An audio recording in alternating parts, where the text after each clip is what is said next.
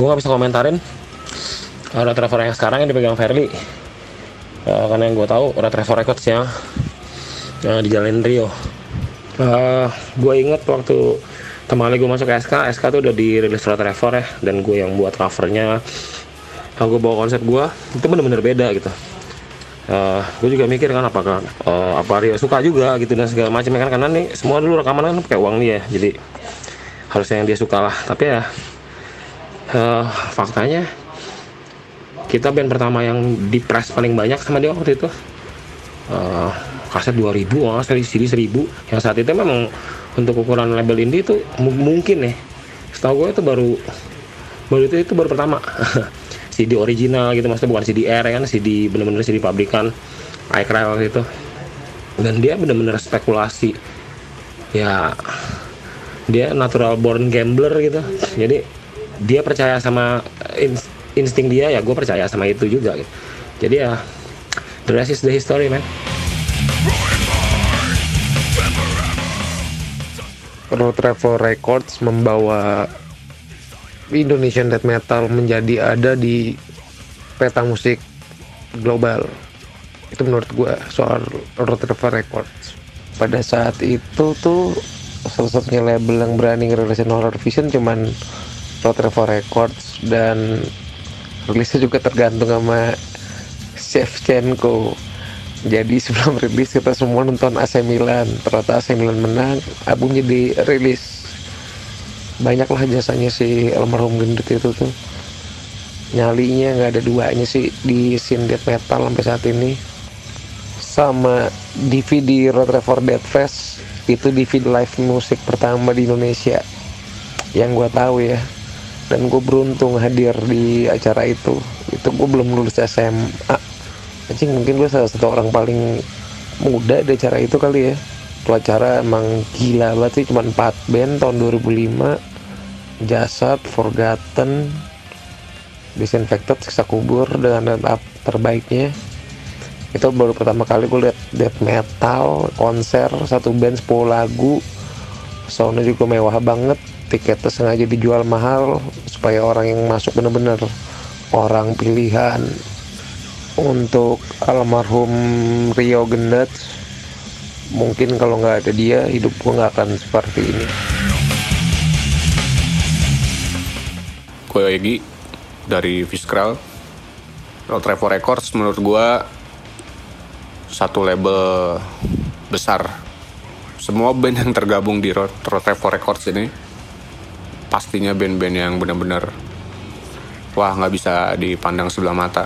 Kayak Disinfected kayak Jasad ada Siksa Kubur Dead Squad pun pernah Dead Vertical kawan-kawan juga yang baru ada Revenge ada Catharsis dan masih banyak lagi lah pokoknya. Menurut gua uh, gimana ya gambaran hebatnya skena musik metal Indonesia kemudian roster atau bandnya ini berkumpul di dalam satu label. Nah ini Trevor gitu. Pecah sih. Waktu itu Fiskal di announce Trevor sebagai uh, nyawa baru di bawah naungan Ferdi Jasad. Waktu itu Ferdi bilang sama gua untuk jangan uh, menjadi band yang full replace. Coba jadi band yang benar-benar original benar-benar natural.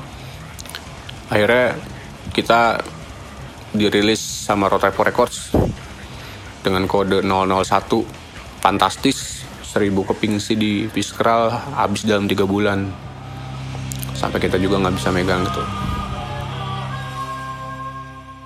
M-Wave yang menggali, kalian bebas beropini. Hai, kembali lagi bersama gua Raja Humuntar di hari kedua di wisata kecil tim M-Wave ke Bandung. Kali ini kita sedang ngopi-ngopi cantik di daerah Soekarno-Hatta, Bandung. Kali ini gua ditemani oleh Godfather Death Metal Bandung, Fairly Jasad. Halo. Halo. Kang. Fairly Sufairly.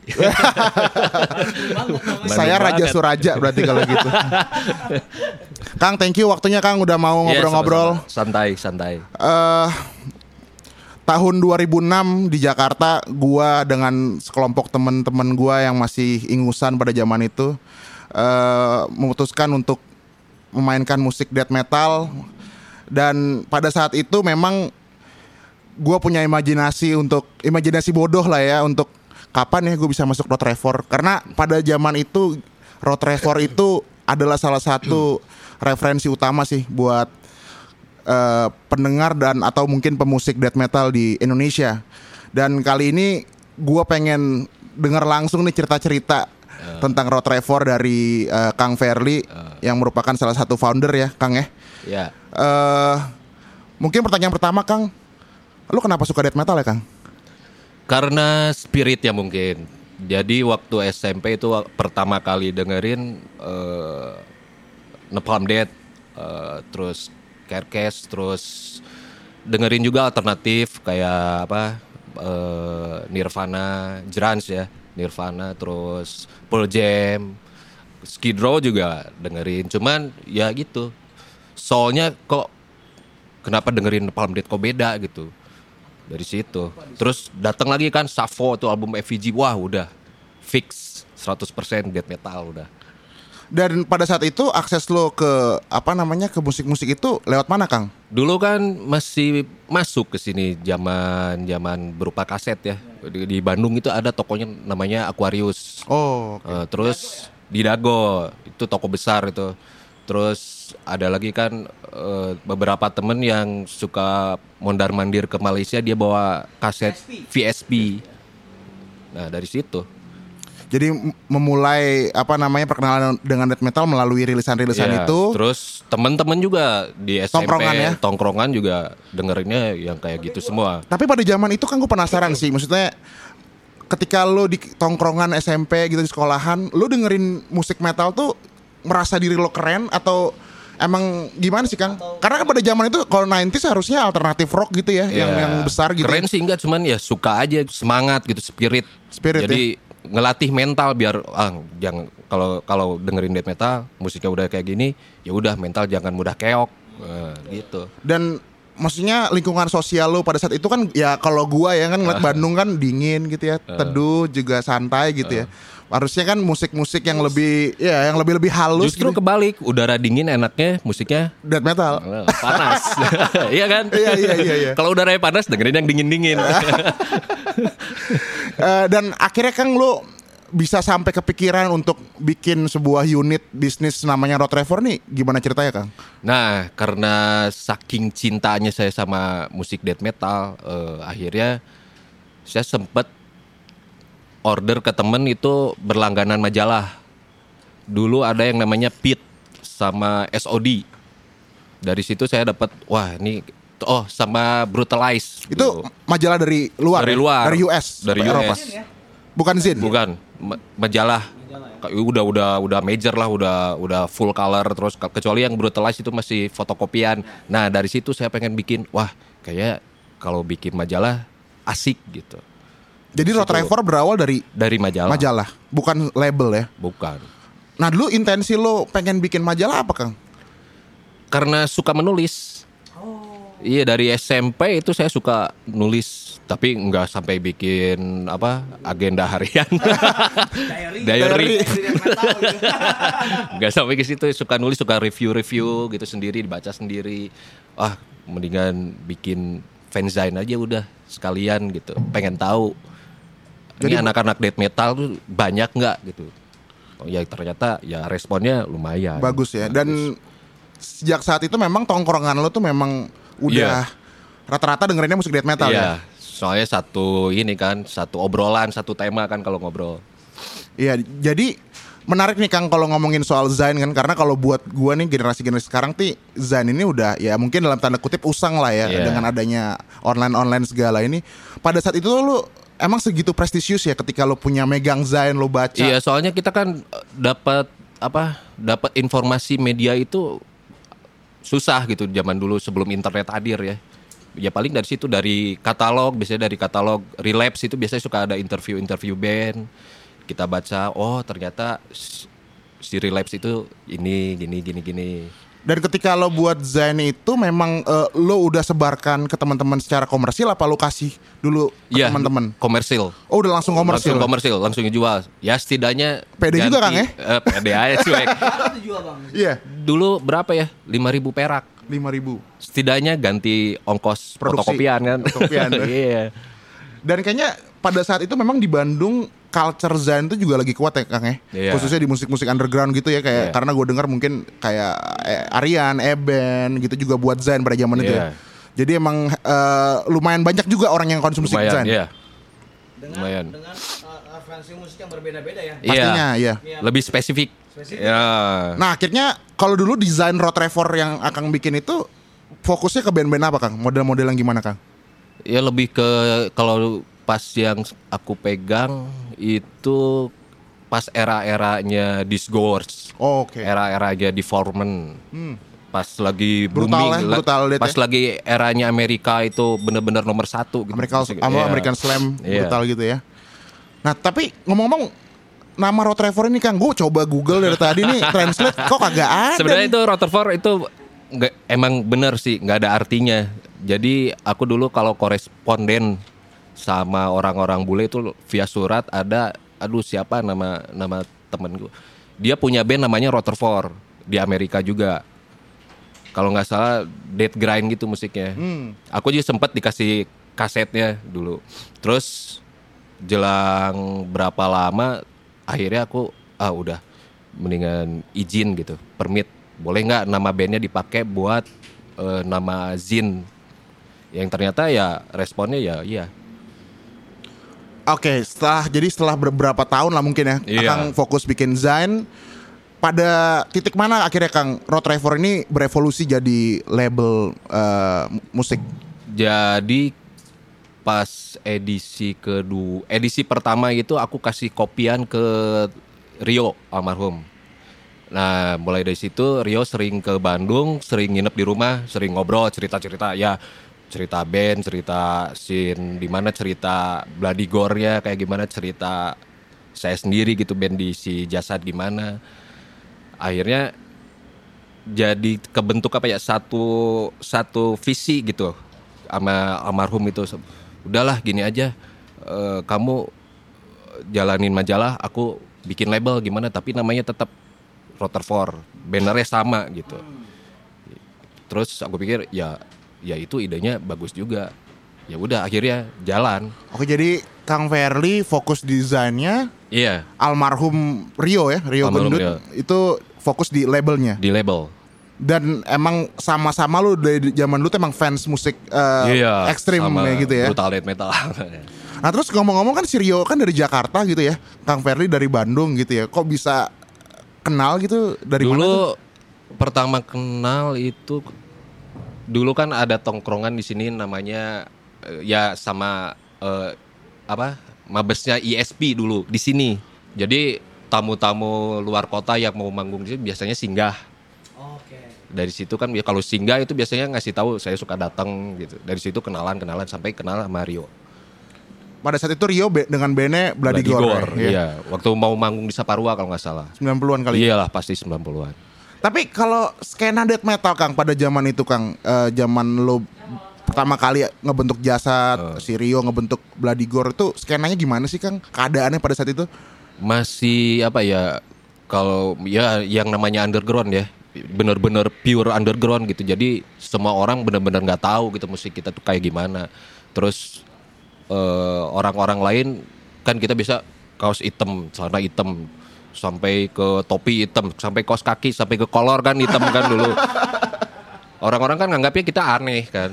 Tapi kita punya iya kan proud aja gitu pride cuek aja gitu. Jadi kalau sekarang kan udah beda. Iya, iya. kalau sekarang udah apa ya lebih ke lebih ke gali kan. Sekarang udah masuk masuk media umum jadi ya masyarakat juga udah nggak aneh gitu. Betul.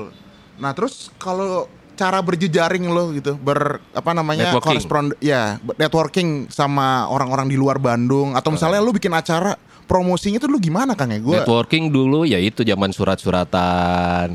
Terus kalau misalnya aku punya barang aneh, biasanya mau barter sama sama temen yang di luar kota, ya via surat aja dulu. banyak koresponden misalnya sastrawan itu Jogja, ya? zaman Jogja terus Roy Devo juga Jakarta iya. Drummer, iya drummer. Kalau di Jakarta ya paling sama Mitos. Basisnya Bloody Gore. Oh, masih sebelah di Gor. itu sebelumnya sebelum aku kenal sama Bloody Gore aku kenalnya masih Mitos dulu. Soalnya dia suka bawa barang-barang aneh kan punya barang aneh. Nah, eh, dari perjalanan lo memutuskan untuk ya ngebagi dua divisi lah Road Trevor Iya, itu. dua divisi. Dari Zain ke label.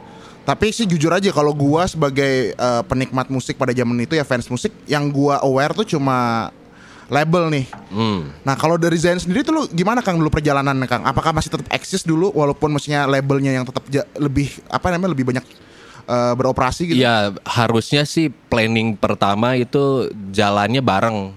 Jadi setiap si label punya rilisan, si majalah juga punya rilisan, tapi karena kendala waktu nyari bahannya susah, terus uru- eh, ada eh, Udah sibuk sama jasad juga iya, kali ya, udah sibuk sama itu ya. jasad, terus ada kegiatan lain yang ini ya akhirnya ya majalahnya justru yang terbengkalai. Jadi si labelnya justru yang mencuat. Oke Kang, gua eh, mungkin lebih eh, pengen coba mulai dengan soal label Road Trevor secara label ya, secara musik label gitu. Karena nggak bisa dipungkirin mungkin Road Trevor tuh salah satu ya label ekstrim metal pertama lah ya, mungkin bersama ESP juga Iya. gitu ya, yang punya basis di Jakarta dan di Bandung Iya. gitu. Eh, ketika buat pertama kali label itu si Rio itu dia punya visi apa sih sama Road Trevor ini? Apa sekedar cuma untuk passion dia ya karena suka Jadi musik? Rio itu kalau ke Bandung selain ketemu sama aku, itu dia ketemu sama Iwan ESP. ISP. Mungkin dia bukan mungkin lagi sih, itu sudah pasti sih inspirasi salah satu inspirasi berdirinya Rotorfor itu ISP. Dari situ mungkin cuman eh, Rio mungkin punya punya apa ya? Dia punya six sense lah. Maksudnya dia bisa bisa nangkep band mana yang punya potensi bagus untuk diambil. Nah kalau ngomongin soal ESP ya sebelum Road Trevor jadi ESP ini mungkin yang pertama lah ya Kang ya Iya, yang eh, bikin label Iya. ekstrim gitu ya Jangan ya. Extreme Soul Extreme Souls Production. Production Eh, dulu kalau Kang Iwan tuh sama ESP itu siapa, siapa sih band pertamanya dulu yang dirilis tuh band yang Ah, menjadi kalau unggulannya Saya itu aku nggak tahu sih band pertama rilis yang Ah, tapi sama band ESP. yang yang yang menjadi apa ya monumental karya monumental ESP itu siapa ya kompilasinya justru Oh, kompilasi. zaman kompilasinya Brutally Sickness. Oh Dari situ kan dapat wah ternyata band-band Indonesia edan-edan Edan. gitu. Terus kan ada satu edisi yang campur tuh band-band bule sama band-band Indonesia juga. Dari situ. dari situ ternyata orang semakin tahu Iya, semakin- ternyata musik death metal udah banyak mulai juga mulai ya. rame iya. kembali ke Road Trevor Kang eh, band yang pertama dirilis Road Trevor tuh siapa Kang ya Sebenarnya, sebenarnya kalau rencana awal itu justru harusnya Bloody Gore yang pertama keluar. Bandnya Rio sendiri ya? Iya, albumnya Stand. Soalnya kita masih tes tes case kan, masih banyak yang harus di ini. Soalnya kita blank, bikin label aslinya blank. Eh, Itu juga kita sering tanya-tanya ke Iwan kan, gimana sih cara cara distribusi, gimana. Tapi karena ada kendala apa gitu, jadi yang keluarnya justru yang lebih siap itu band dari Bukit Tinggi, Total Rusak dari Bukit Tinggi dari Bukit Tinggi yang kebetulan ya lumayan. itu bisa tahu ada band dari Bukit Rio, Tinggi Rio jadi si Bladigornya pernah manggung di sana di Padang gitu di Padang. Di Bukit Tinggi pernah manggung satu panggung terus ngobrol-ngobrol sama si Nova itu gitarisnya. Kebetulan juga motornya si eh, eh, Total Rusak. Akhirnya mau punya materi dia dikasih ke Rio. Mau nggak dirilis sama Rotorform? Oh iya mau. Udah jadi. dan pada zaman itu waktu pertama kali rilis Total Rusak gimana Kang? Maksudnya eh, tanggapan skena ya skena maksudnya tanggapan teman-teman tongkrongan ketika Road Trevor ngerilis Total Rusak tuh apa tuh Kang? Gue pengen ngebayang aja gitu apa sih tanggapan? Ya kan kalau misalnya zaman dulu masih era-era Nepalm Death-nya masih grindcore ya sebenarnya grindcore masih kental ya di Indonesia jadi belum bisa ngebedain mana Nepalm Death musik Nepalm Death mana eh Savo dari situ jadi si pas pertama denger wah kok Edan gini band dari mana? Bukit Tinggi. Wah ternyata iya bener Indonesia udah punya band-band yang bisa diunggulkan gitu maksudnya.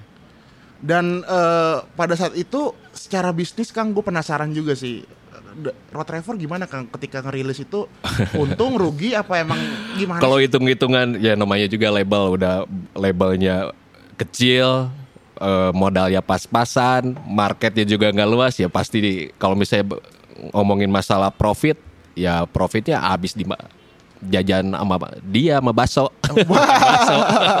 lumpia, iya, Iya. lumpia, ya kan? pasti habis sama ongkos gitu. Jadi udahlah yang penting kita nyebarin dulu ininya eh, nyebarin spiritnya dulu. Kalau masalah profit itu belakangan. Itu Jadi emang almarhum Rio passion, ya. passion Ya. tuh ya, Itu itu pemikiran almarhum ya yang sampai sekarang saya pegang. Dan akhirnya pas total rusak, Road Trevor terus berjalan gitu Terus ya. terus berjalan total berjalan rusak. secara cepat akhirnya terus menerus merilis band-band lokal. Iya, rilis bandnya total rusak. Terus udah rilisan berikutnya kalau nggak salah Bloody Gore ya.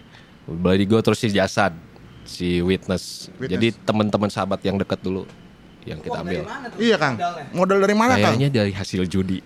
Ah, itu itu menarik banget karena karena itu yang maksudnya yang gua tahu juga gitu ya si Rio almarhum ini emang gila banget judi sangat Iya. eksentrik sosoknya itu sangat kuat Aku mulai tahu dia suka judi itu eh, awal-awal. Justru Bu- bukan awal. bola jadi bola ya Terakhir-terakhir lah.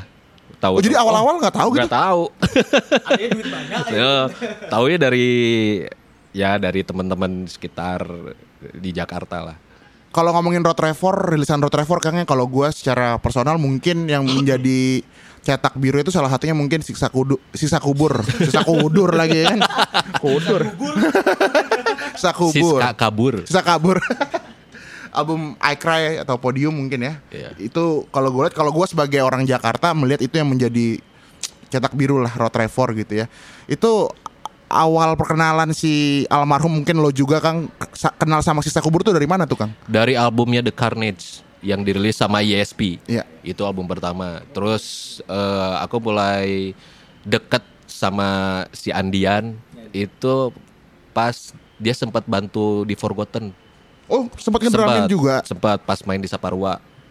Ada satu event eh, kebetulan si Forgotten drummer ya nggak bisa eh, Andian yang masuk nyobain. Dari situ aku mulai- udah mulai deket secara personal ya. Terus aku juga jadi sering ke Jakarta sama anak-anak SK, kenal jadi kenal sama Bacot. Jadi nongkrong bareng juga Iya. ya nah terus waktu pembuatan album SK itu memang kalau dari pihak label tuh biasanya emang ngebebasin aja playernya atau dia udah Iya apa disupervisi juga, apa bantu produksi juga, apa gimana sih dulu? Recording kalau Recording. recording dulu zaman-zaman ini ya kalau di Jakarta itu Studio K ya. Studio Kak. Nah, itu zamannya pertama Studio K masuk ke scene Indonesia itu kayaknya pas era Bloody Gore yang stance. Itu kan raw ya. Terus iya Kang Yuda. terus eh, selain murah kali ya, tapi ya hasilnya lumayan lah kalau buat ukuran. Iya, bagus segitu. Itu bisa dibilang berarti studionya unggu studio unggulan Studio unggulan, studio gitu. Iya, rekomendasi itu. Saya dulu pas di jasad itu yang mau take uh, witness itu tadinya mau di K, cuman karena mungkin ah budgetnya ini pas-pasan nih. Aduh, oh, udah akhirnya kan di sini di 41 akhirnya. 41 itu juga studio yang Iya. ini juga lah ya, legend juga tuh. Eh pasca ngeluarin sisa kubur bisa dibilang gak sih Kang itu memang menjadi eh, apa ya kayak tonggak sejarah gitu buat Trevor akhirnya bisa semakin melebarkan Kalau- sayap apa enggak juga? Justru justru kalau menurut gua sih awalnya si rotor form meledak itu pas si stance Bloody si Gore. Bloody Gore. sebenarnya ya. Terus datang lagi SK, datang lagi jasa justru itu Semakin- mem- sema- memperkuat aja gitu, semakin memperkuat. Justru meledaknya pas era itu. Eh, dan pada zaman itu udah ada acara ini belum sih Kang kayak misalnya Jakarta Dead Fest, Bandung Dead Fest. Apa dulu mainnya di eh, acara-acara gigs-gigs yang gigs yang umum. Oh, jadi main sama anak yang- punk juga? eh, eh, kalau enggak acara-acara yang genrenya campur tuh. Kalau di Bandung kan kayak hula balo. eh, terus eh, kalau Bandung berisik sih masih ini ya masih maksudnya eh, kegolong baru lah. Hula balo terus Bandung Underground dulu. dan pada zaman itu antar apa band yang berbeda genre ini hubungannya gimana Kang? Oh dulu masih gontok-gontokan. Oh ada ya? Iya masih gontok-gontokan di Bandung. Tapi akhirnya karena adanya event itu, adanya event yang Bandung Underground itu akhirnya oh ternyata ya? kita iya ternyata sama. Satu gitu, visi sebenarnya kita gitu. Spiritnya sama, visi misinya sama gitu. Gontokannya kenapa Kang? Ya Itu. karena beda aliran. Beda aliran ya? yang satu metal, yang satu santai. Dan akhirnya eh, Road Trevor memutuskan untuk bikin Road Trevor Death Fest ya Kang ya. Itu Iya. salah satu acara penting juga dalam Iya. sejarah death metal gitu. Itu gimana ceritanya Kang? Eh, sebenarnya kalau Rutherford Dead Fest itu tahun berapa ya? Di situ jadi gini ceritanya si aku kan megang majalah, eh, almarhum megang label, tapi sejalan seiring waktu jadi aku ada beda visi lah, ada beda beda beda pendapat. Jadi tentang ya kalau mau di- mau jujur-jujuran nih dibuka sekarang itu tentang eh, ngerekrut band. Jadi kalau aku dulunya pengennya band-bandnya band-band yang benar-benar underground belum punya nama. Eh, jadi tapi Rio pengennya jadi jadi berubah dulunya dulunya sama satu satu satu visi sama saya. Tapi berhubung mungkin karena ya itu udah udah udah kena sama enaknya profit kan.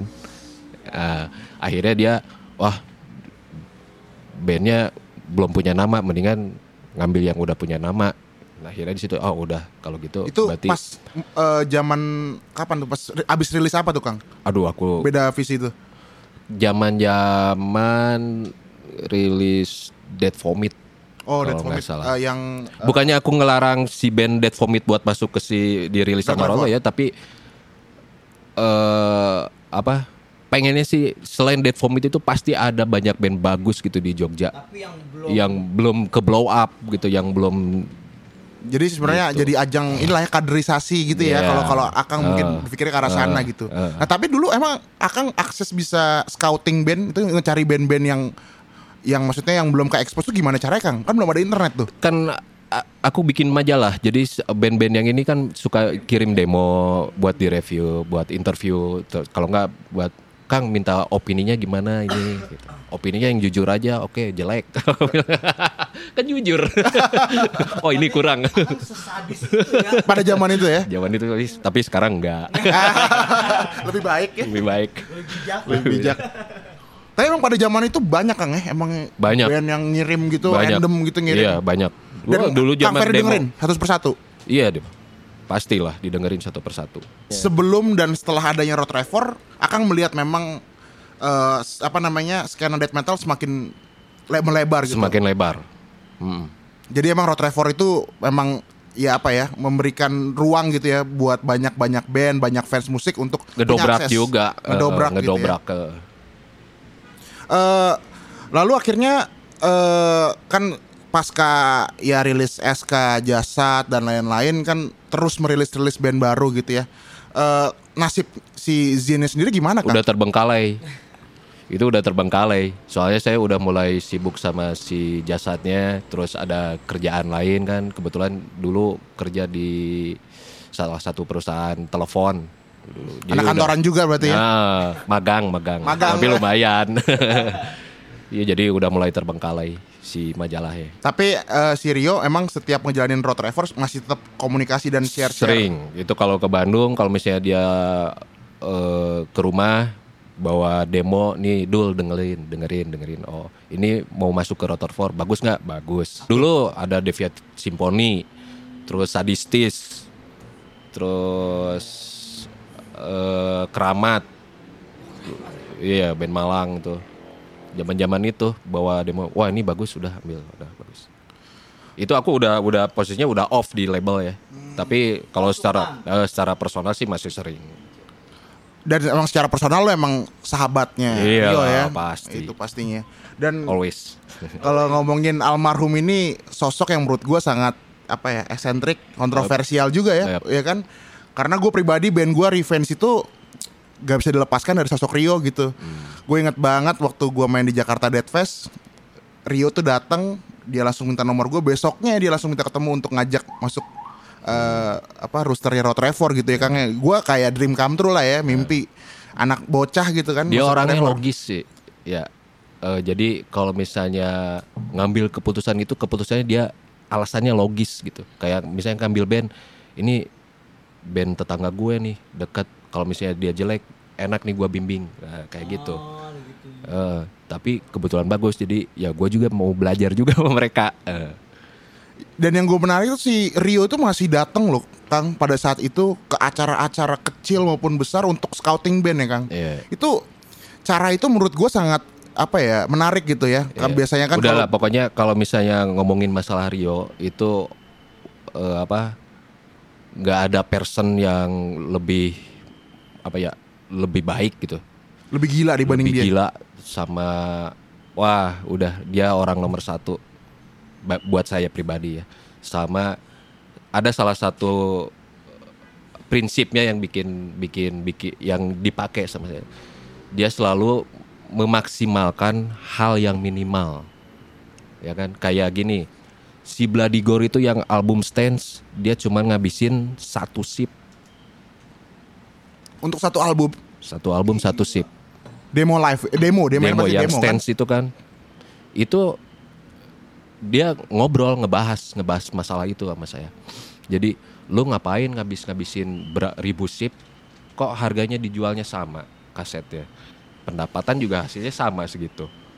Ya mendingan udah aja bikin satu sip tapi hasilnya memuaskan ya udah Dan kalau nggak salah tuh Bloody Gore tuh sampai ke itu logis ya logis juga kan maksudnya kita ngeluarin pengeluaran sedikit yang penting responnya sama aja kan sama yang dan ngomongin Bloody Gore tuh kalau nggak salah ya Kang ya di- distribusi itu sampai keluar ya Kang ya ke Keluar. internasional ya ke Iya, Eropa keluar. dan ke Itu- US.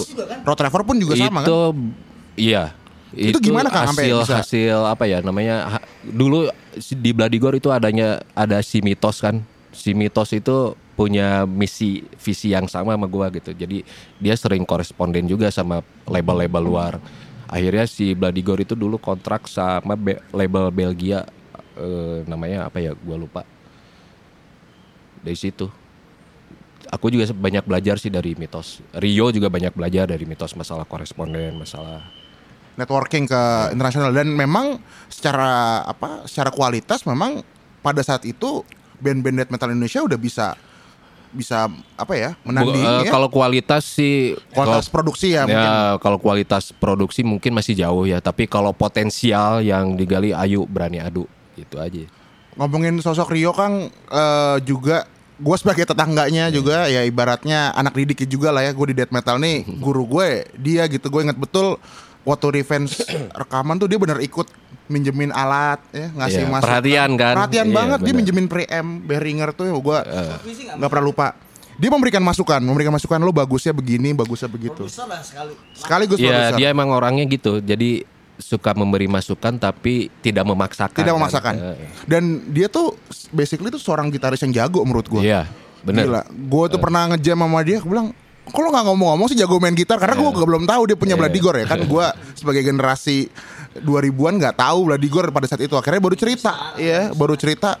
Gila, gue udah lama berapa tahun gak main gitar tapi tangan kanannya itu masih gila banget gitu ya Kang ya. Eh, dan dia tuh emang referensi musiknya juga iya banyak ya Kang ya Banyak. emang Eh, tahun 2011 tuh gue ingat betul mungkin banyak orang yang nggak tahu juga Kang orang pertama yang memberikan informasi soal kematian beliau ini gua ke keluarganya dan Iya. Waktu itu gue inget banget Boni eh, Dead Squad ya, biji ganja itu nelpon gua karena dia tahu gua tangga Rio, dia nyuruh gua untuk ngasih tahu ke keluarganya gitu. Dan gue inget betul ketika gua ngasih tahu ke keluarganya, seluruh keluarga langsung nangis dan gua pun juga langsung ya nangis juga lah. Merinding, gua sampai sekarang juga merinding gitu ya.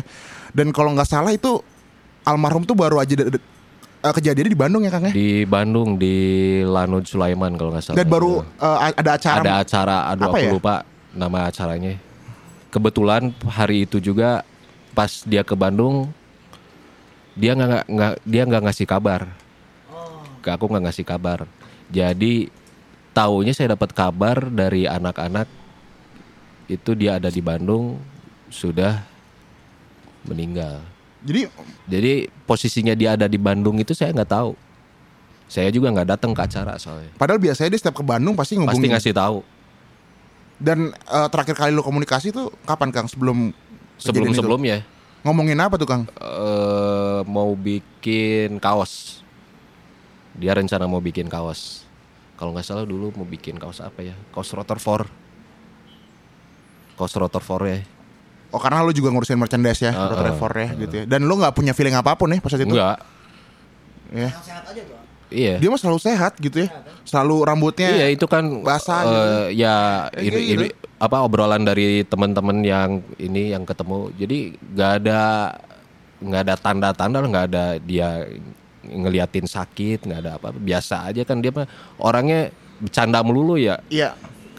ada seriusnya kalau dia ngantuk Sama, sama lapar kali. Eh, kalau la- kalau dia ngantuk wah udah kalau lapar bunyinya buset dah terus aja teriak-teriak Dan penyebab kematiannya tuh jantung ya Kang ya itu ya? jantung Kenapa tuh Kang ya bisa kayak gitu? Karena gua yang gua tahu tuh orang tuh emang hidupnya tuh kebalik ya kayaknya ya. Iya mungkin ya kalau Jadi dia tuh hid- apa namanya melakukan aktivitas utamanya tuh malah di atas jam 12 gitu. ya mungkin pola hidup kali ya Pola hidup, pola hidupnya gitu ya. sama eh, pola hidup pola makan jarang olahraga Dan pada saat itu Road Trevor sebenarnya masih dalam masa jayanya gitu kan. ya. lagi iya itu lagi kalau misalnya dibilang lagi tinggi itu emang rate-nya lagi si Rutherford lagi edan ya. gitu ya Dan ketika kejadian itu gimana? banyak orang yang nggak percaya termasuk saya ya biasanya yang yang yang yang bikin aneh itu sampai sekarang itu. Dia biasanya kalau ke Bandung ngasih kabar. Tahu-tahu saya dapat telepon kan telepon dari anak-anak Fer si Rio udah meninggal. Hah meninggal? Meninggal di mana? Di sini di Lanut Sulaiman. Hah ada di Bandung? Iya ada di Bandung nonton acara gini-gini terus di penginapan sama siapa gitu dulu. Akhirnya saya ke situ oh iya udah benar Ada isu kecil tentang drugs terhadap Rio itu benar atau enggak sih kan? eh kalau isu drugs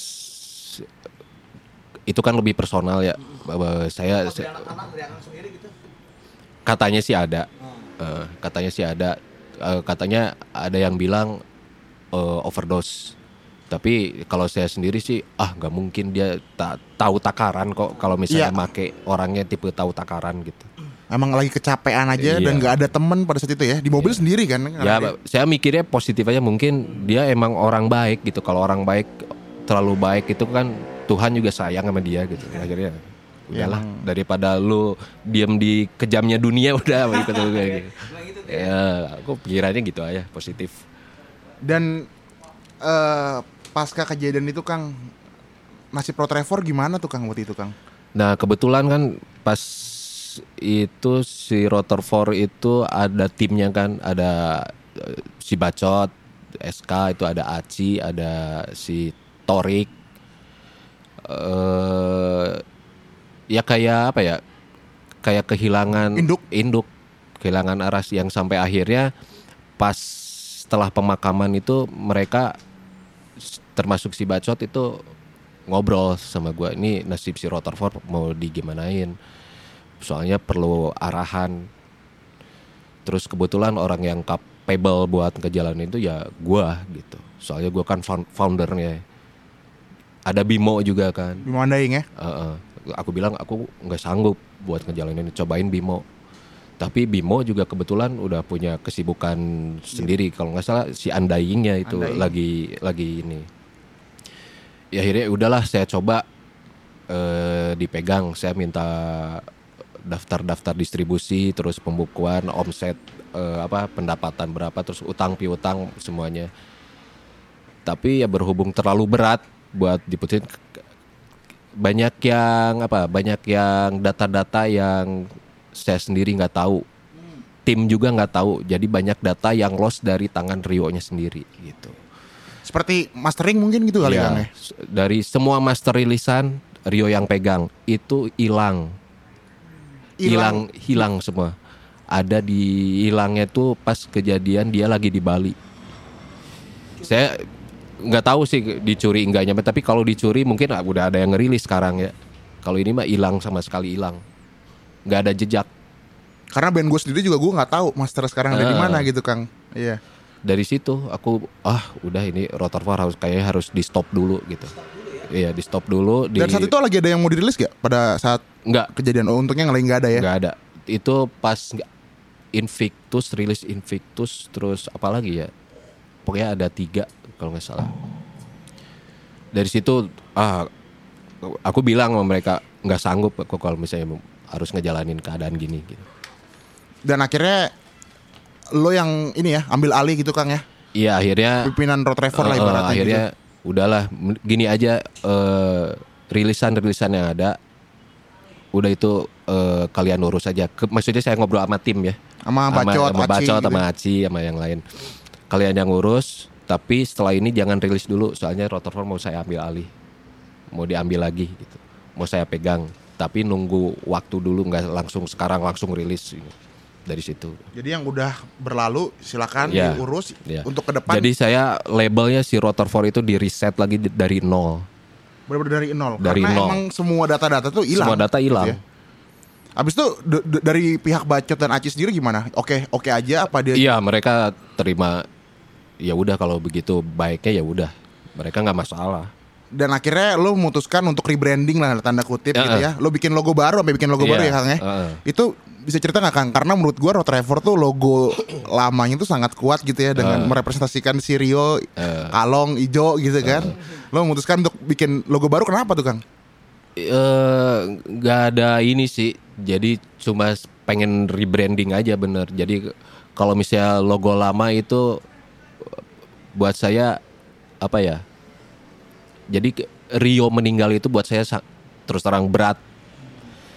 Jadi saya pengen bukan ngelupain dia ya, tapi pengen rebranding Rutherford sekarang gua aja. Nggak ada sangkut pautnya sama almarhum. Soalnya semua kebaikan itu udah gitu sama almarhum aja. Sekarang eranya saya gitu di Rutherford bikin logo baru Dan dari 2011 ke sekarang nih sampai sekarang 2019 eh udah sejauh mana Kang lo mencoba untuk rebranding Road Trevor berat gak sih ngejalanin Berat. tanpa Rio? berat banget Apa Berat. ya yang bikin berat Kang? jadi tahu gitu jadi tahu oh ternyata eh, skala kemampuan saya buat ngurusin label itu cuman segini beda sama almarhum kalau almarhum kan bener-bener orang hebat dia All bisa ya? iya dia bisa bikin Rutherford Dead Face kok dia bisa bikin DVD Hmm. ya kan? Dia bi- bisa bikin apa aja. Dia dari situ oh baru kepikiran ternyata skalanya emang bener sih. Nggak Rio itu mudah ya emang, orang yang hebat. Mungkin yang paling mendasar sih mungkin masalah modal ya Kang ya, financing gitu ya. Nah itu setelah lo kulik-kulik ini gimana sih si Rio ini ngejalanin apa keuangan Road Trevor selama bertahun-tahun ngejalanin passionnya dia yang Eh. sesuatu yang sangat segmented gitu tapi bisa berjalan akhirnya lo kan ngejalanin sendiri nih ya itu gimana tuh soal duit per duitan tuh Kang Kalau masalah duit sih dia nggak pernah ini ya nggak Kebu- pernah kebuka terbuka. gitu ya? Heeh. Heeh. Soalnya saya sendiri nggak pernah nuntut apa-apa sih dari emang si nama Rutherford terus logo itu saya yang punya. Tapi saya nggak pernah nuntut yuk Royalti eh, apa iya, gitu? aku iya yang penting ya itu visi misinya yang dari dulu itu yang aku sama Rio obrolin semalam itu yang penting spiritnya dulu nyebar. Udah. Dan lo memang ngakuin menjalani Road Trevor tanpa Rio tuh berat super berat. Dan lo ngerasa gak sih Kang memang pas Karyo gak ada Road Trevor tuh ya maksudnya semakin agak meredup lah jadi gitu. gimana ya buk, jadi balik lagi gitu bener-bener balik lagi ke nol itu buat ngerangkak lagi buat ke atas itu susah banget ya dengan, karena itu dengan adanya juga keterbukaan info teknologi juga sekarang ya. Jadi orang udah makin banyak referensi gitu Iya. ya. Road Trevor nggak jadi satu-satunya nih Ah, acuan itu, gitu ya. ah, ah. Gitu ya. Dan eh, akhirnya lo ngejalaninnya gimana ke tukang? Lo masih punya tim sendiri atau lo masih Nggak, ngerilis eh, band? kalau sekarang semuanya sama gua semua gua yang hunting band gua yang eh, mutusin gua yang nyetak duplicating proses duplicating itu semuanya diurus sendiri sampai distribusi diurus sendiri Secara pribadi. terinspirasi dari bos Iwan ISP. Oh dari bos Iwan. Bos Iwan aja bisa, kok saya nggak bisa. Kenapa nggak bisa, ya? eh dengan kesibukan lo juga sekarang nih, eh lo kan masih masih banyak dengerin juga pasti kan masih nyari lah scouting band-band baru dan Hmm. mungkin band-band baru yang yang gua tahu ya. Mungkin Fiskral ya yang baru Fiskral. mau rilis tuh. Lo tahu Fiskral dari mana nih Kang? Karena ini masih anak muda juga ya, setahu gue ya. Itu udah zaman ini ya, udah zaman-zaman sosmed. Hmm. Eh, jadi aku memanfaatkan sosmed sebijak mungkin gitu sih. Jadi aku wah ini kayaknya timing yang tepat buat ngerilis band gitu. Buat si Rotorfor ngerangkak lagi gitu. Akhirnya ngulik-ngulik-ngulik-ngulik, cari di YouTube, cari di sosmed mana, ketemu sama demo Fiskral, didengerin, wah ini kayaknya enak gitu buat dirilis jadi pegangan pertama buat si Rotorfor. Ya sampai akhirnya ketemu sama orang-orangnya, ngobrol, mereka mau punya visi misi yang sama, udah kita kerjasama. Eh, dan Fiskral ini bisa dikatakan bisa nggak sih jadikan semacam alat buat Road Trevor ini untuk bisa ini lagi bisa muncul lagi nih di death metal? bisa lah. Soalnya kalau misalnya hitung-hitungan nama ya antara si Rotorfor baru sama si Fiskral itu sama-sama boleh dibilang oke lah kita nih sama-sama nggak punya nama nih. Saya anggapnya gitu. Jadi kalau misalnya si Rotorfor muncul, si Fiskral muncul, Fiskral muncul, si Rotorfor muncul. Jadi saya berpikirnya waktu itu gitu. Apa cuma Fiskral aja Kang yang masih ada di dalam pikiran lo sekarang untuk lo rilis? Apa ada band-band lain nih Banyak. yang lo bakal lo rilis sebenarnya? Jadi sekarang band-band yang udah dicengin tuh banyak banget. Tinggal nunggu waktunya aja. Kalau lo ngelihat death metal sekarang, Kang, maksudnya eh, potensi-potensi death metal sekarang, eh, lo ngeliatnya gimana nih, Kang? Apakah band-band death metal sekarang tuh masih berada di bawah bayang-bayang band-band terdahulu, atau band metal sekarang malah sebenarnya, oh lo liat makin macam-macam sih, kalau zaman dulu mungkin iya ya. Eh, zaman dulu band-band lokal masih apa eh, banyak yang terinfluence sama band lokalnya sendiri. Kalau sekarang seiring dengan ramainya sosmed, seiring dengan banyaknya informasi yang masuk, kadang nggak bisa kesaring. Jadi kalau aku ngelihatnya enakan yang sekarang. Oh ya? Iya. Jadi band-band yang baru itu dapat wawasannya, dapat inspirasinya dari mana-mana jadi lebih open mind gitu. Musiknya juga jadi lebih kaya gitu, nggak nggak nggak kepatok lurus gitu aja gitu. Nggak bikin boring kan. Tapi mungkin eh, negatifnya kalau gua pribadi Kang ngeliatnya Kang eksklusivitas death metal, skena death metal tuh jadi berkurang sekarang. Maksudnya lo bikin band death metal tuh harus mau nggak mau lo harus bisa nyambung ke musik eh, metal core, bisa nyambung ke deathcore, ke macam-macam. Jadi lo ngerasa gitu gak sih Kang? Jadi sekarang eksklusivitas skena death metalnya jadi mulai berkurang gitu loh. Kalau zaman ngerasa Rod Trevor mungkin kalau ngerasa berkurang enggak sih. Justru sekarang eksklusifnya justru makin kerasa. oh ya Iya. Sekarang gini, eh kalau misalnya aku nongkrong di bukan nongkrong ya, kalau ketemu sama temen-temen yang beda genre gitu ya, lidahnya beda, mereka kadang-kadang suka sirik. Kadang-kadang masih, wah enak ya eh, band-band death metal. Sekarang masih banyak label yang kayak ESP, kayak Rotorfor, terus masih ada yang lain gitu kan. Acara juga Nah, rajin. sekarang gini, kalau misalnya label-label yang di luar itu, kadang kan suka ngirim demonya ke label death metal juga karena mereka sebenarnya perlu perlu perlu Expose. satu eh, eh, perlu ekspos perlu perlu informasi nih kalau misalnya saya punya band punya demo harus ke mana dia harus gimana Kalau lo ngelihat Kang, kalau gue pribadi melihat eh, mungkin di Bandung ini skena death metal masih apa ya masih sangat sehat gitu ya, sangat sehat, masih ada band-band baru dan lu juga punya komunitas yang kuat gitu dengan ujung berung itu. Kalau lo boleh ngasih komentar sedikit Kang soal fenomena di Jakarta sendiri. Karena kalau band acuan di Jakarta kan pada pada zamannya itu kan ada sisa kubur, ada death vertical mungkin ya walaupun grindcore gitu ya. Eh, gua dulu waktu bikin Revenge sih arahnya ke sana gitu ya. Nah, lo kalau ngeliat skena di Jakarta sendiri, Kang, gimana nih, Kang? pribadi ya Pribadi, kalau kalau secara kalau kalau secara pribadi sih aku bilangnya sebenarnya aku bukan yang nggak suka sama scene Jakarta ya cuman kadang ngelihatnya kalau misalnya ada timbul masalah antar band kadang-kadang satu tongkrongan gitu kadang suka diekspos di sosmed gitu. Dramanya ya. Iya, itu yang bikin saya aduh Capek gitu sayang ya. ya. Padahal esensi sebenarnya padahal kalian itu satu tongkrongan gitu, Iya. satu saudara gitu. brotherhood gitu ya. Iya, visi misinya sama gitu, punya punya spirit yang sama. Kenapa harus di sosmed? Kenapa harus jadi orang-orang pada tahu kan? Iya. Oh, ternyata Jakarta sekarang juga masih gontok-gontokan. Itu Contohnya siapa Kang? Ah, nggak tahu ya. dan itu yang mungkin bikin ujung berung homeless crew ini ya. Ini ya kan nama komunitas ini masih tetap uh, Kalau di Bandung gitu ya. sebenarnya ada juga yang biasa gitu misalnya kalau misalnya ada masalah suka di sosmed cuman kadang kalau misalnya saya kenal sama orangnya saya suka tegur. Suka kasih tahu langsung "Eh, jangan di langsung." sosmed. Malu eh, malu eh, kebaca sama orang lain kan, malu sama orang teman-teman kita yang di luar kota gitu.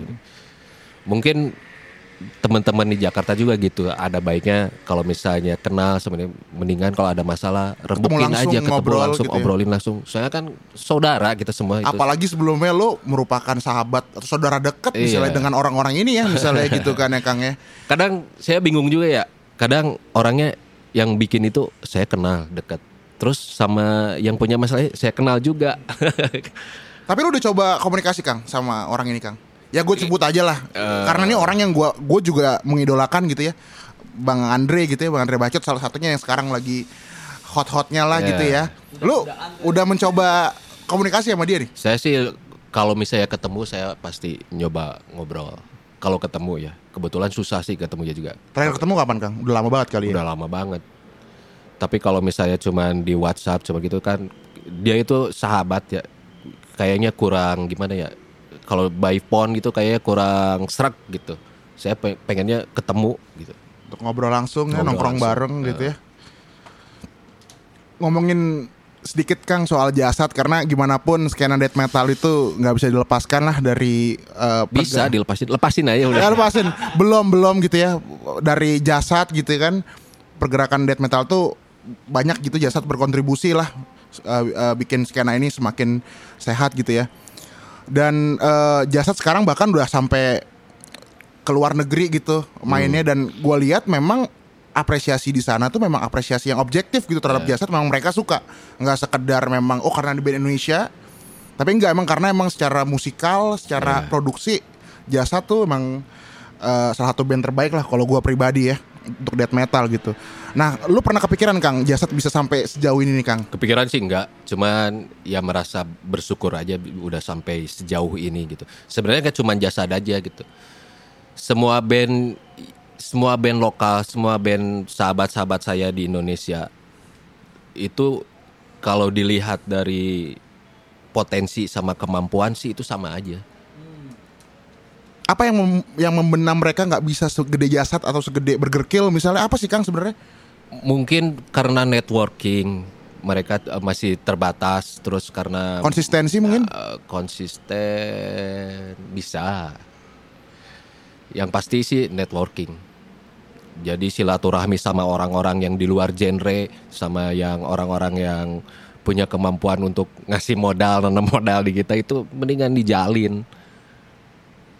Nah ngomongin soal modal-modal begini nih, gue pengen balik lagi nih ke soal isu yang tadi ini terkait apa adanya gontok-gontokan lah ya beberapa pemuka skena nih gue lihat. Eh, kan ada beberapa orang yang ya inilah beberapa orang yang purist gitu ngerasa skena underground itu memang esensinya tuh kita memang brotherhood DIY gitu kan ya. Iya. Kita ngelakuin berdasarkan memang patungan lah ibaratnya.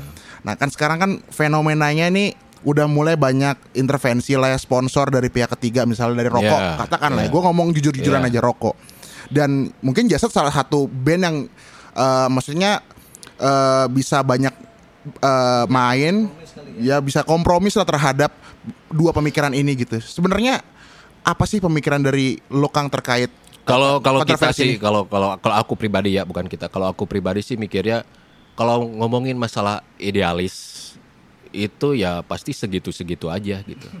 Kalau misalnya kita mau berkembang, kita mau nyebarin eh, karya kita ke orang lain, ke ya lebih luas gitu cakupannya ya kita harus menerima masukan juga dari orang lain.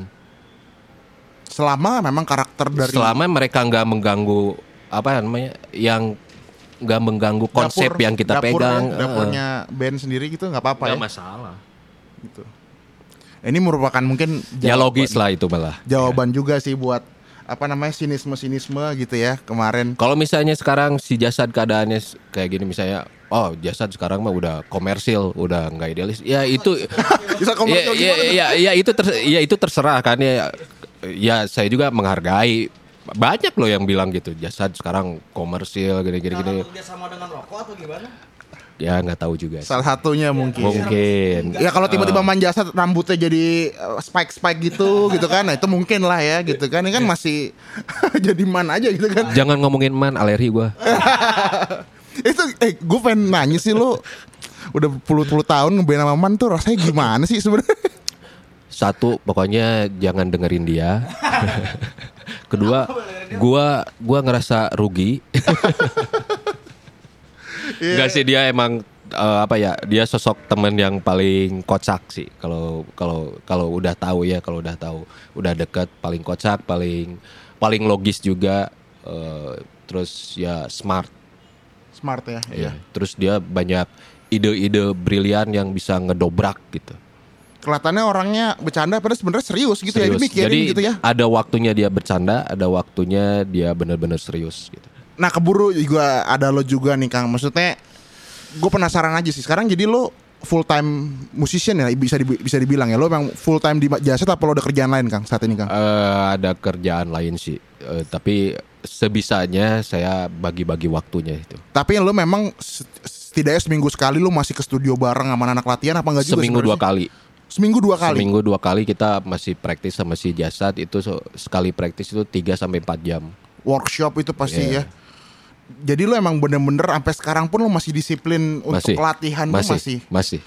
Apalagi kalau misalnya mendekati ada eh, jadwal schedule gigs show ya, yang headlinernya si jasad itu pasti kita lebih itu tuh rutin. harus didengar tuh sama yang baru-baru main death metal ya. Jasad aja masih seminggu dua kali latihan ya. Seminggu dua kali, hari tiap hari Rabu sama Jumat itu kita praktis mulai dari jam setelah maghrib sampai jam 9 sampai jam 10. Tapi gue penasaran nih Kang, kalau lo pribadi eh, emang lo dengerin musiknya emang brutal death aja apa lo sebenarnya enggak juga? Lo dengerin Enggak.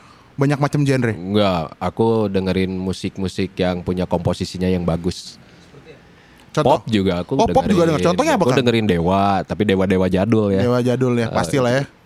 Itu kalau komposisinya bagus. Songwriting lah ya, songwriting ya. Ah, Aku dengerin lagu-lagu itu terus hip hop aku dengerin. Wah. Eh, Kang, lu kan udah pernah main di Wacken dan baru-baru ini ada Wacken Battle nih. Ya nggak bisa dipungkiri memang kontribusi lu untuk lo main di Wacken akhirnya pihak Wacken tuh tertarik lah ya sama skena Indonesia gitu dan sampai dibikin Wacken Battle dan ini udah tahun kedua kan? Eh tahun ketiga Iya. dan lu udah apa namanya membantu lah band-band Indonesia untuk bisa main di Wacken juga gitu. Eh terkait Wacken Battle nih gitu. Lu pendapat lu gimana nih Kang terkait Wacken Battle ini? Sebenarnya program Waken Battle itu bukan program dari kita. Itu program dari sana. Ada yang namanya Waken Battle. Eh, yang ada itu di Indonesia yang yang yang banyak banyak ininya di Indonesia, Kanada, eh, Meksiko. Nanti di sana diaduin lagi di ajang di stage tertentu namanya Waken Waken Battle. Band-band dari beda negara nih. Iya. Dari semua negara itu ada di situ. Jadi bukan program dari kita. Itu programnya dari sana. Karena ada persepsi ini kan emang emang program Indonesianya aja nih bikin battle-battlean gini Oh, gitu enggak. kan. Enggak sebenarnya dari sana. Di sana itu ada nama programnya Broken Battle. Dan pendapat lo soal ya ini kan apa ya ketika band dijadikan kompetisi gitu ya. Eh, kalau ada yang diadu gitu ya kayak Indonesian Idol gitu kan ada tuh pendapat-pendapat sini seperti itu dibilang kayak eh, Sih kok diadu-adu. iya tarung kuda lah apa segala pendapat lo gimana Kang? Kalau aku mah apa ya? Mungkin terlalu short minded ya kalau dibilang kenapa sih orang-orang pada nggak mau buat diadu gitu.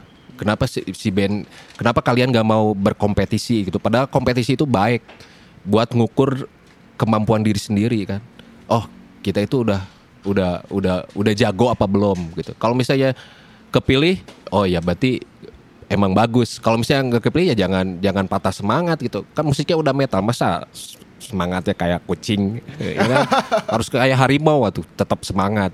Ya, sampai lu sekarang pun juga lu punya band satu lagi Kang, Ka- Ka- dengan Kaluman ya. Kaluman. eh. Nah ini menarik juga nih dengan Kaluman nih isi-isinya orang-orang baru apa orang-orang lama juga Kang? Kalau dibilang orang baru enggak sih, tapi orang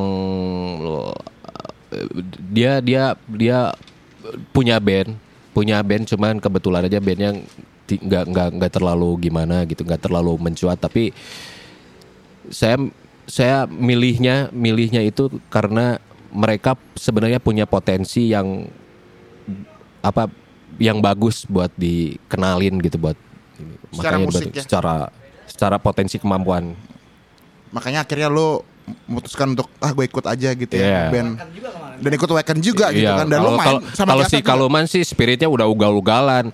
kalau misalnya si Woken nanti ada lagi, Kaluman pasti ikut lagi. Ikut Eh cuek aja, loh kita dibayar kok, ya kan? Sama saya kan, nggak rugi. Tapi mungkin gini Kang ya, kalau gue ngeliat salah satu yang bikin faktor death metal itu juga sangat relevan gitu ya buat skena orang-orang Indonesia gitu kan karena ada tema-tema lirik juga Kang. Tema-tema liriknya itu selalu eh, dekat sama isu-isu sosial, isu-isu masyarakat gitu ya. Bahkan kalau ekstrimnya gitu mungkin seperti Forgotten gitu ya. Dulu kan sempat bikin apa lirik yang kuat gitu ya. Apa? tiga angka enam. Tiga angka angka enam enam. atau Tuhan telah mati. atau urin campur nanah gitu ya Kang ya. Iya Kang. Apakah emang setiap lirik death metal tuh harus berhubungan dengan kayak gitu ya Kang? Sebenarnya sih enggak. Eh jadi itu sih tergantung kesepakatan si bandnya aja kalau buat ambil tema. Cuman emang dari dulunya namanya death death gitu kan itu udah udah serem gitu kan urusan kematian gitu kan pasti Kegelapan. iya pasti eh, benang merahnya ya sekitaran situ sekitaran thriller gore gitu kan eh kalau misalnya ada yang liriknya ngambil dari psikologi ada. Ada yang ngambil dari apa bahasa-bahasa kedokteran kayak karkes ada. Terus sekarang malah ada yang liriknya eh, banyak yang apa nyeleneh nyelenehin tuh kata-kata kayak misalnya makanan black metal ada tuh yang judulnya apa tofu tofu gitu jadi itu liriknya semua makanan tapi bandnya black metal kan aneh tapi itu jadi daya tarik tersendiri Betul. It- Itu yang membuat death metal itu juga tetap kuat gitu ya. Dan dengan semakin besar jasad gitu ya. Lu pernah dengan bangkitnya nih kalau gue lihat kan di Indonesia nih trennya lagi konservatifisme kanan nih lagi naik nih ya gitu ya, yang agama-agamaan lah ya. Eh. Maksudnya lagi naik gitu.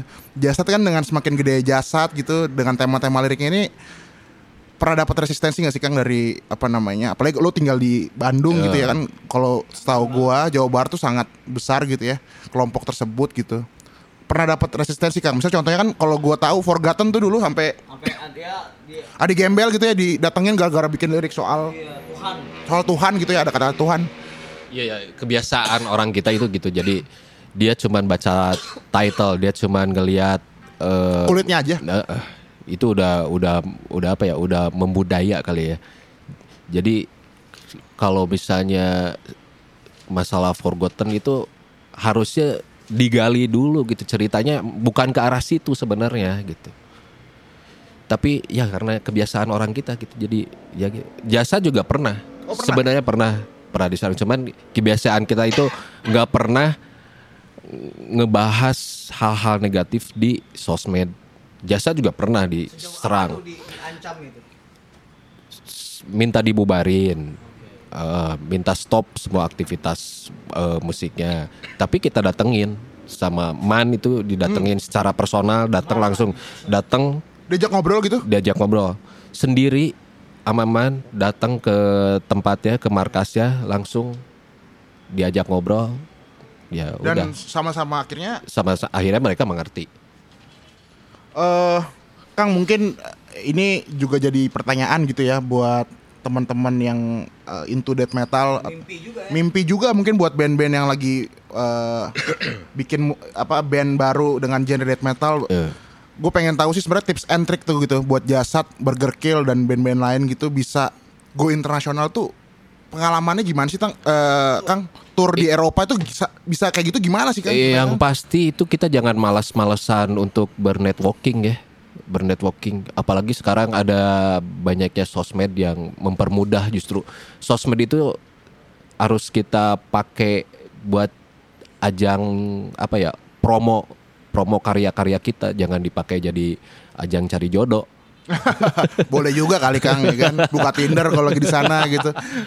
Iya buka buka networking pakai sosmed itu kayak lebih sekarang itu lebih efektif, lebih lebih efisien, lebih mudah. Peluangnya harusnya semakin banyak, Kang ya. Iya. Asal kita berani aja bernetworking. Kita punya bahasa Inggris pas-pasan cuek aja gitu. Orang orang juga akan ngerti kok gitu. Jasa juga bernetworking itu udah lama banget gitu. Oh Sampai iya, sekarang juga Zin masih ya. gitu. Sejak bikin Zin emang Iya. udah biasa. Sekarang juga ya. sekarang masih kayak misalnya ada eh, festival di mana kayak Dead Fest di mana gitu. Kita suka apply juga, masih suka apply. Masih? Jasad masih suka apply? Masih. Itu nggak akan berhenti. Masih suka apply, masih suka kirim CD-nya ke IO IO ke Nah, terus dari segi manajemen keuangan nih Kang, kalau kayak ke tur-tur gitu gimana tuh Kang? Maksudnya apakah lo eh, nabung gitu dari manggung-manggung Iya, kalau di lokal gitu Iya, gimana tuh? Kalau misalnya itu jadi kita selalu bikin merchandise kan tuh.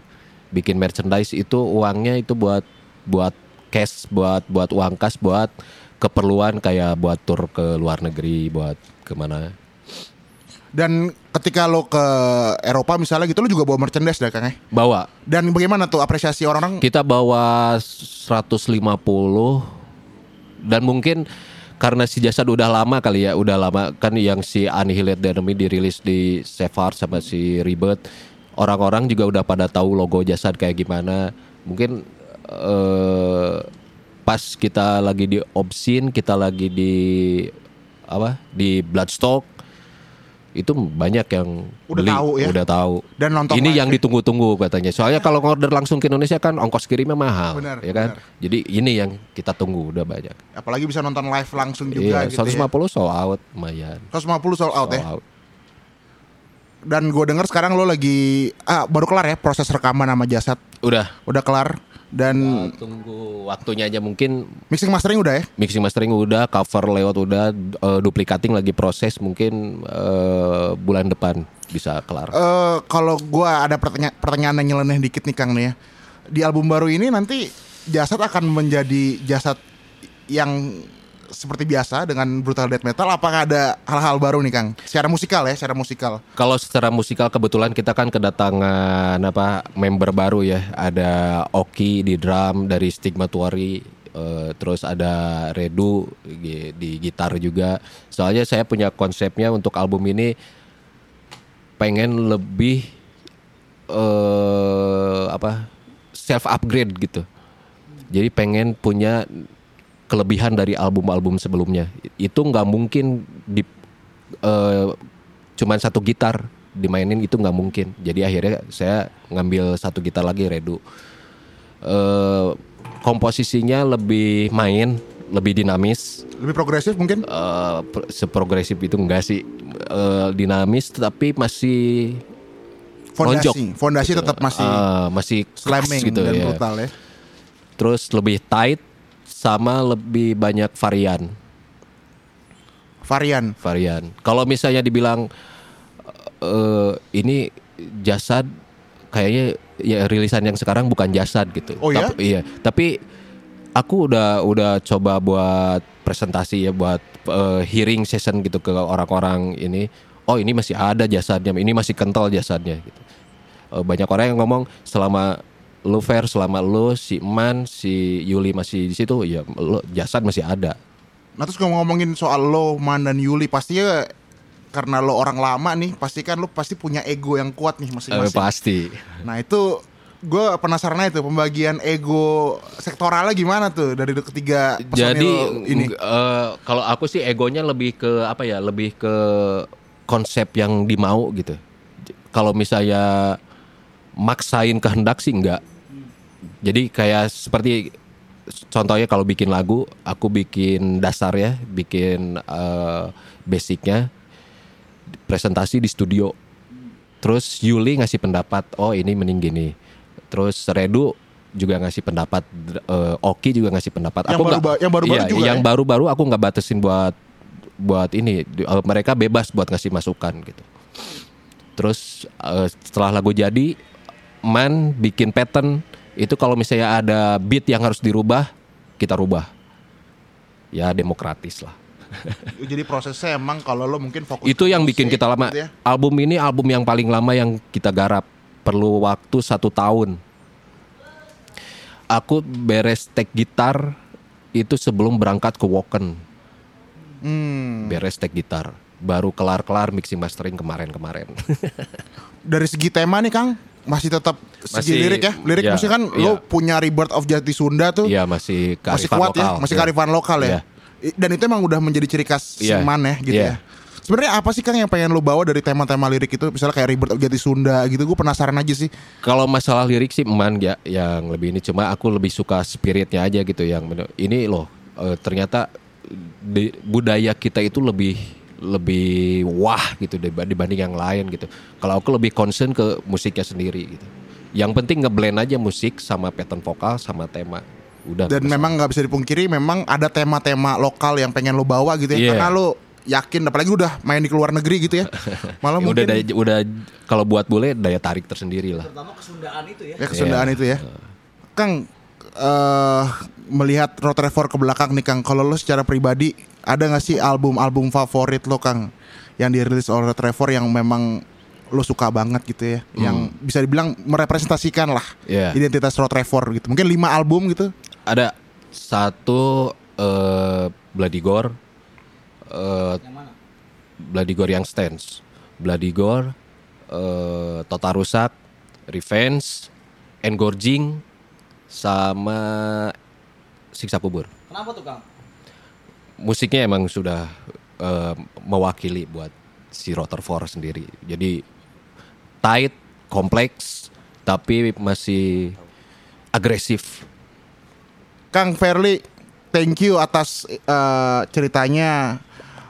Poin penting dari pembicaraan ini adalah bagaimana passion lo, passion kita bersama, kecintaan kita terhadap death metal bisa mengalahkan hal-hal yang apa yang tidak produktif lah, yang bisa membatasi ruang Oh gerak iya kita. satu lagi aku mau ini eh, mau apa namanya mau kasih masukan lah untuk band-band yang baru.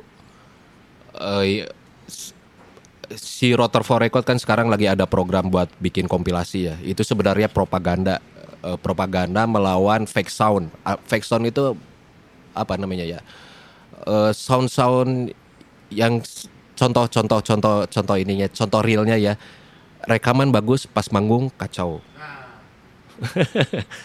Aku lagi propaganda ke situ gitu. Jadi sebaiknya band-band yang untuk band-band yang baru band-band terutama khususnya brutal death metal pakai yang se- seadanya aja gitu. Jadi maksimalkan hal yang minimal itu benar-benar dipakai gitu. Kayak misalnya aku punya gitar punya efek segini ya itu yang digali. Pasti ketemu kok sound yang bagus dari situ gitu. Jangan sampai terpengaruh oleh rayuan software-software di studio. Eh, dari situ.